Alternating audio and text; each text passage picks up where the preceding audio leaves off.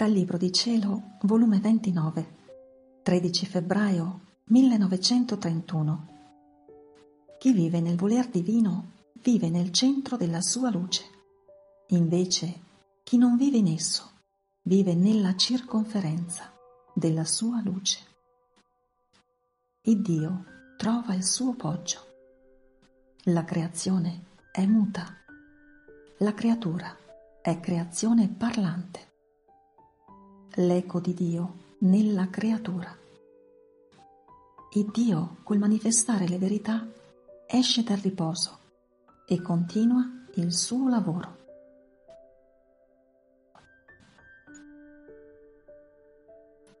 Vita mia, dolcissimo, mio Gesù, te, vieni mio aiuto non mi abbandonare. Con la potenza del tuo santissimo volere, investi la povera anima mia e mettimi fuori tutto ciò che mi turba e mi tormenta.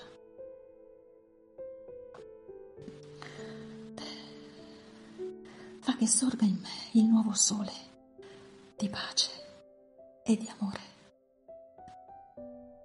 altrimenti non mi sento più forza di continuare a fare il sacrificio di scrivere. Già la mano mi trema e la penna non scorre sulla carta. Amore mio, se tu non mi aiuti, se non rimuovi da me la tua giustizia, che giustamente mi atterra. Nello stato in cui mi trovo mi sento impossibilitata a vergare neppure una parola. Perciò aiutami ed io mi sforzerò per quanto posso ad ubbidire a chi mi comanda di scrivere tutto ciò che tu mi hai detto sulla tua santissima volontà. E siccome sono cose passate, farò tutto insieme un piccolo cenno di ciascuna cosa che riguarda la tua divina volontà. Onde sentendomi oppressa. E tutta piena d'amarezze intense. Il mio dolce Gesù, facendosi vedere e sostenendomi fra le sue braccia, mi disse, Figlia mia, coraggio, pensaci che un voler divino regna in te che è sorgente di felicità e di gioia perenne. Onde le tue amarezze e oppressioni formano le nubi intorno al sole della mia volontà, le quali impediscono che i suoi raggi splendano in tutto l'essere tuo, che volendoti renderti felice, si sente respingere dalle tue amarezze la felicità che vuol darti. E ad onta che possiedi un sole divino, a tua disposizione. In virtù delle tue amarezze, tu senti la pioggia che ti opprime, che ti riempie fino all'orlo l'anima tua.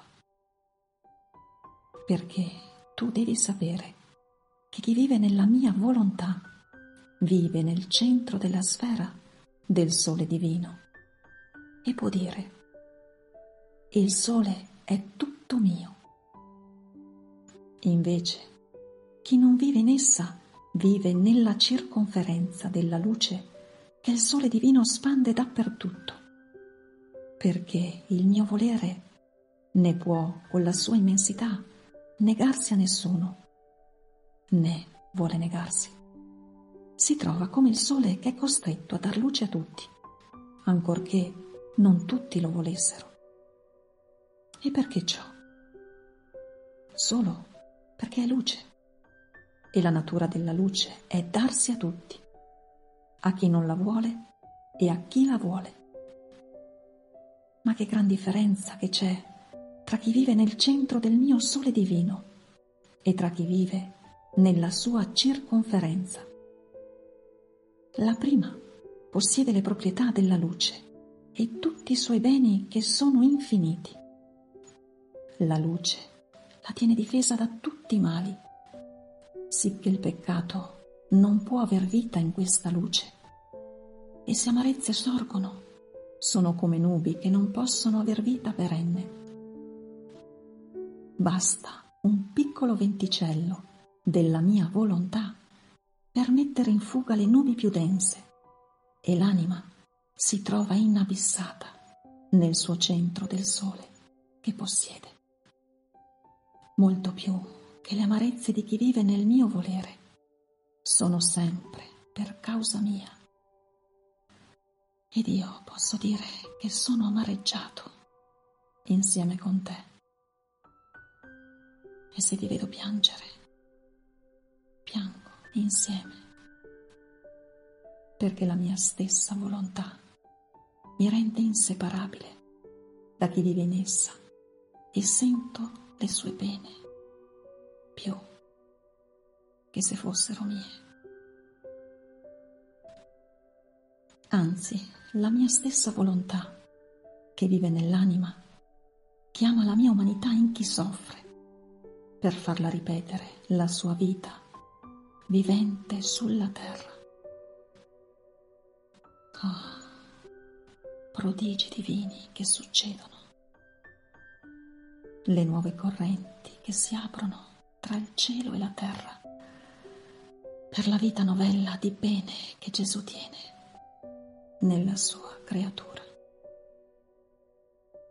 Ed il mio cuore, che mentre umano è divino, possiede le più dolci tenerezze e sono tali e tante le attrattive e potenti tenerezze del mio cuore, che come vedo soffrire chi mi ama, il mio amore tenerissimo, fa il mio cuore, e tutto si riversa sulle pene e sul cuore della mia creatura amata. Perciò sono con te nel soffrire e faccio due uffici, di attore di pene e di spettatore, per godermi i frutti delle mie pene che in essa vado svolgendo. Perciò chi vive nella mia volontà sono sole e centro della sua vita, quindi siamo inseparabili. Io sento la sua vita palpitante in me ed essa sente la mia vita palpitante nell'intimo dell'anima sua. Invece, per chi vive nella circonferenza della luce che il sole della mia volontà spande dappertutto, non è padrone della luce, perché vera padronanza si dice quando un bene risiede in se stessa. E il bene di dentro nessuno ce lo può togliere, né in vita né dopo morta. Invece il bene di fuori è soggetto a pericolo, né tiene potenza di tenerci al sicuro. E l'anima soffre debolezza, incostanza, passioni che la tormentano e giunge a sentirsi come lontana dal suo creatore. Perciò sempre nella mia volontà ti voglio, per farmi continuare la mia vita sulla terra. Onde continuavo i miei piccoli atti di adorazioni, d'amore, di lodi, di benedizioni nel fiat divino al mio creatore. E come mettevo i miei atti, così il voler divino si stendeva dovunque e dappertutto dove si trovava la divina volontà, che non vi è punto che non si trovi. Ed il mio sempre amabile Gesù ha soggiunto. Figlia carissima della mia volontà, tu devi sapere che il mio volere non sa fare atti a metà, ma compiuti e con tale pienezza da poter dire, dove c'è la mia volontà, c'è il mio atto e la nostra divinità, vedendo nella nostra volontà divina distesa l'adorazione, l'amore della sua creatura, trova il suo poggio nella sua immensità, in qualunque punto vuole poggiarsi. Onde sentiamo la nostra adorazione profonda che la creatura ci ha messa nella nostra volontà e ci poggiamo e riposiamo. Sentiamo che dovunque ci ama e ci poggiamo nel suo amore e così delle sue lodi e benedizioni. Sicché la creatura nella nostra volontà diventa il nostro poggio e il nostro riposo. Non vi è cosa che più ci diletta che di trovare il nostro riposo nella creatura nostra, simbolo del riposo che prendemmo dopo aver creata tutta la creazione.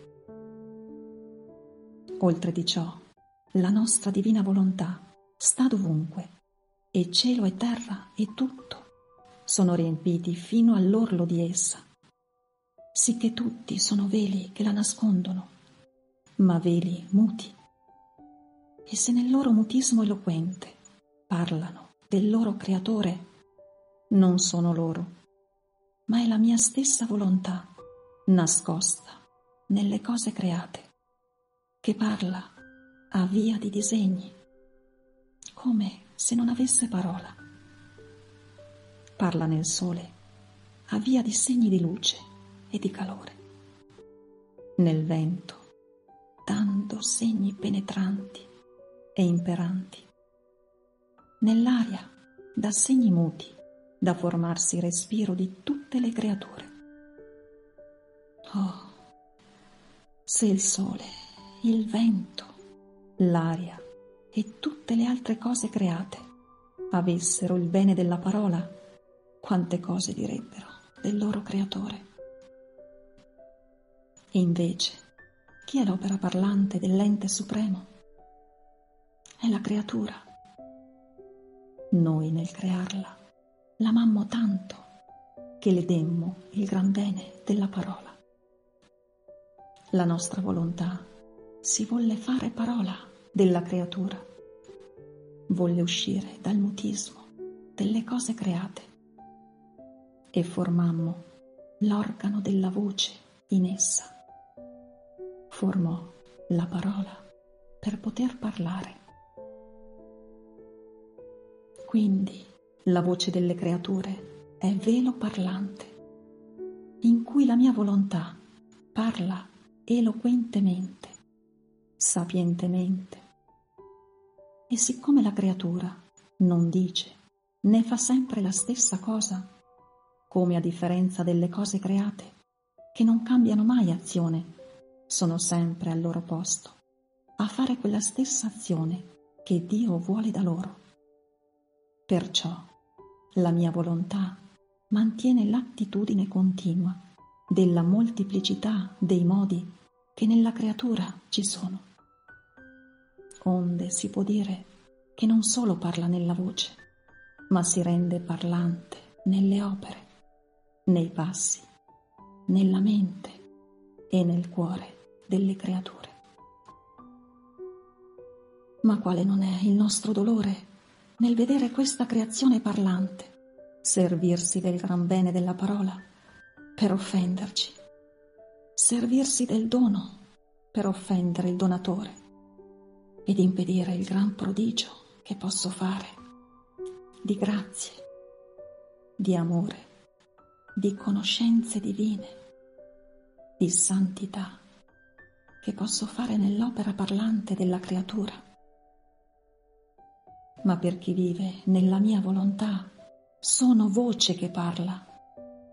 Oh, quante cose le vado manifestando. Sono in moto e attitudine continua. Godo la piena libertà di fare e dire cose sorprendenti e compio il prodigio della mia volontà parlante, amante e operante nella creatura. Perciò dammi piena libertà e vedrai ciò che sa fare il mio volere in te. Onde stavo pensando a tutto ciò che il mio dolce Gesù mi aveva detto ed il mio amato bene ha ripetuto. Figlia mia, la sostanza del nostro essere divino è un'immensità di luce purissima che produce un'immensità d'amore. Questa luce possiede tutti i beni, tutte le gioie, felicità interminabile, bellezze indescrivibili. Questa luce investe tutto, vede tutto, racchiude tutto. Per essa non esiste né passato né futuro, ma un atto solo, sempre in atto, che produce tale moltiplicità d'effetti da riempire cieli e terra. Ora, l'immensità d'amore che produce questa nostra luce ci fa amare l'essere nostro e tutto ciò che esce da noi con tale amore da renderci veri e perfetti amatori, sicché non sappiamo fare altro che amare e dare amore e chiedere amore. Ora, per chi vive nella nostra volontà, la nostra luce e il nostro amore fa l'eco nella creatura e la trasforma in luce e amore. Ora, qual è la nostra felicità nel formare dei tipi e modelli nostri dell'opera delle nostre mani creatrici? Perciò sii attenta e fa che la tua vita non venga formata di altro che di luce e di amore, se vuoi rendere contento il tuo caro Gesù. onde facevo quanto più potevo di abbandonarmi tutta nella divina volontà e pensavo alle tante verità che il benedetto Gesù mi aveva manifestate sopra il suo santo volere. Ogni verità abbracciava l'infinito e conteneva tanta luce da riempire cielo e terra. Ed io sentivo la forza della luce e il peso dell'infinito che invadendomi tutta con un amore indicibile, mi invitavano ad amarle e a farle mie col metterle in pratica. Ma mentre la mia mente si perdeva in tanta luce, il mio dolce Gesù mi ha detto, figlia mia, il nostro lavoro verso la creatura incominciò con la creazione. Ed il nostro lavoro sta nella parola, perché contenendo essa la nostra forza creatrice parla e crea, parla e forma le opere più belle e meravigliose. Difatti, col lavoro di sei fiat che pronunciammo, fu formata tutta la grande macchina dell'universo, compreso l'uomo che doveva abitarlo ed essere il re delle tante opere nostre. Onde, dopo d'aver il tutto riordinato, il nostro amore ci chiamò a riposo. Ma riposo non dice compimento di lavoro, dice sosta per poi riprendere di nuovo il lavoro. Ora, vuoi tu sapere quando riprendiamo di nuovo il nostro lavoro? Ogni qualvolta manifestiamo una verità, riprendiamo il lavoro della creazione, sicché tutto ciò che fu detto nell'Antico Testamento furono riprese di lavoro. La mia venuta sulla terra non fu altro che riprendere il lavoro per amore delle creature.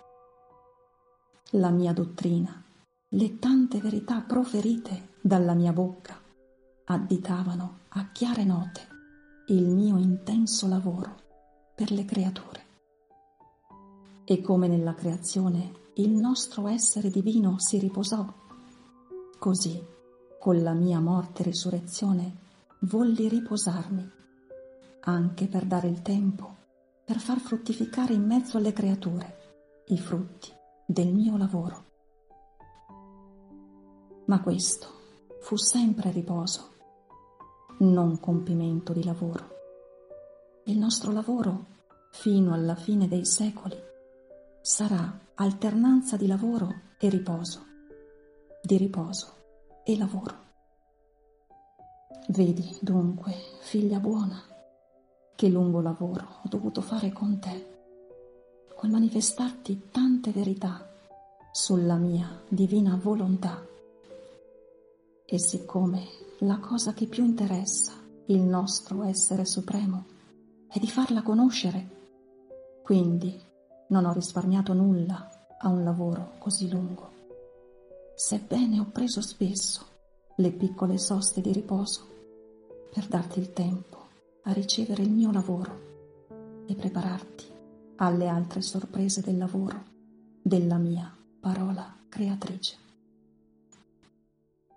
Perciò sii attenta a conservare e a non perdere nulla del lavoro della mia parola, che contiene un valore infinito che basta a salvare e a santificare